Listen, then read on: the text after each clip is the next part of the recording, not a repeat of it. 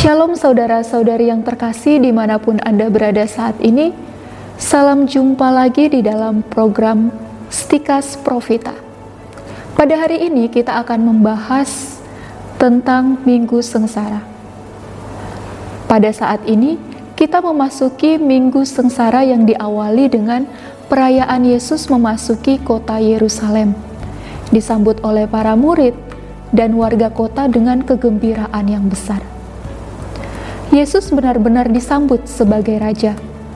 Raja yang menunggangi keledai, raja baru yang berasal dari keturunan raja besar dalam sejarah Israel, yaitu Raja Daud. Yesus menjadi kepenuhan nubuat para nabi bahwa akan ada restorasi kerajaan Daud. Sayang sekali warga Yerusalem dan para murid menafsirkannya secara duniawi Kerajaan Yesus bukanlah dalam pengertian duniawi, sebab keselamatan yang dibawakannya bukanlah dalam arti duniawi.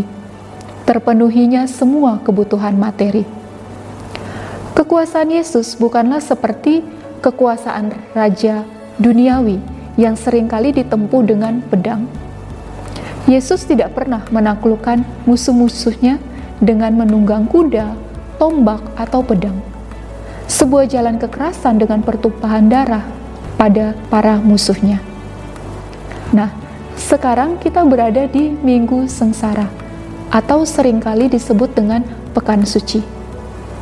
Mendengar kata sengsara mungkin membuat kita takut dan gentar sebab sengsara itu tidak enak. Tetapi itulah jalan yang harus ditempuh oleh Tuhan kita untuk membawa kita kepada kehidupan. Sesungguhnya di masa Minggu Palma ini, kisah sengsara Tuhan kita dibacakan untuk mengingatkan kita bahwa Tuhan kita yang kita ikuti adalah Tuhan yang menderita. Tentu saja hal ini tidak diterima oleh agama-agama lain. Pandangan mereka tentang Tuhan sangat berbeda dengan pandangan kita sebagai seorang Kristen. Itulah yang diceritakan oleh keempat Injil kepada kita, bahwa Yesus benar-benar menderita. Dia benar-benar disalibkan. Itu bukan sebuah drama seolah-olah Yesus sedang berakting di atas panggung, lalu pada akhirnya dia lari menyelamatkan dirinya. Yesus adalah Tuhan yang dihianati oleh muridnya sendiri, yang harus menanggapi dan menghadapi pengadilan manusiawi lewat penguasa Roma di Palestina pada zaman itu, yaitu Pontius Pilatus. Tidak cukup di sana, Yesus kalah oleh pengadilan manusia, dan dia harus dihukum dan pada zamannya hanya diterima oleh seorang pendosa besar. Hukum disalibkan. Akhirnya Yesus mati di kayu salib kalau kita baca di dalam Perjanjian Baru, Yesus tidak saja menjadi kegenapan nubuat para nabi tentang keturunan Daud yang tahtanya tak berkesudahan, melainkan dia juga sebagai Mesias, tetapi sekaligus hamba Allah yang menderita. Jelas hal ini kita baca dalam ramalan Yesaya. Inilah yang diramalkan oleh Yesaya. Sesungguhnya hambaku akan berhasil, dan ia akan ditinggikan, disanjung, dan dimuliakan.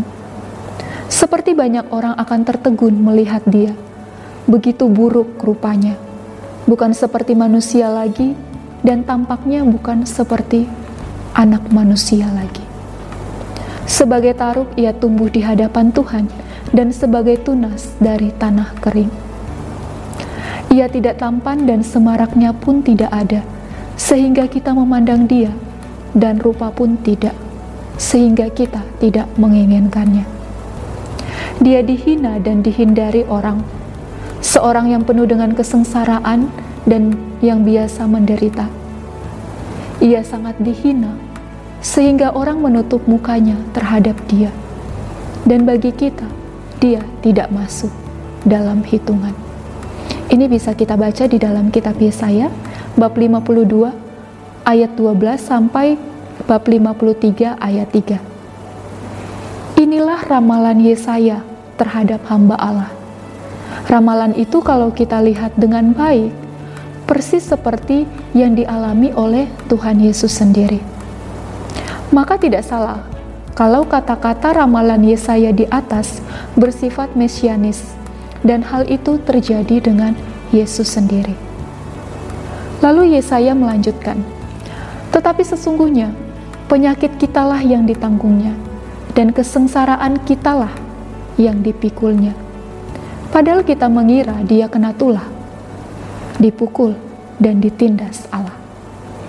Tetapi dia tertikam oleh karena pemberontakan kita. Dia diremukan oleh karena kejahatan kita. Ganjaran yang mendatangkan keselamatan bagi kita ditimpakan kepadanya, dan oleh bilur-bilurnya kita menjadi sembuh. Kita sekalian sesat seperti domba Masing-masing kita mengambil jalannya sendiri, tetapi Tuhan telah menimpakan kepadanya kejahatan kita sekalian. Ini dapat kita baca lagi di dalam kitab Yesaya bab 53 ayat 4 sampai 6. Kita perhatikan dengan baik ayat-ayat di atas. Yesus menderita bukan karena dia mau menderita untuk dirinya sendiri. Sebagai silih atas dosa dan kejahatannya sendiri. Tidaklah demikian. Ia menderita untuk seluruh umat manusia, untuk semua anak-anak Allah. Oleh karena itu, ketika dia menderita, dia sedang memikul penderitaan semua umat manusia. Dia sedang menjadikan dirinya korban atas segala pelanggaran kita kepada Allah ia sedang menanggung dalam dirinya segala ketidaktaatan dan pemberontakan kita kepada Allah. Itulah yang dilakukan Yesus, dan kita menghayati penderitaannya untuk kita di minggu sengsara ini. Penderitaan dan sengsara Tuhan kita adalah penderitaan dan kesengsaraan kita.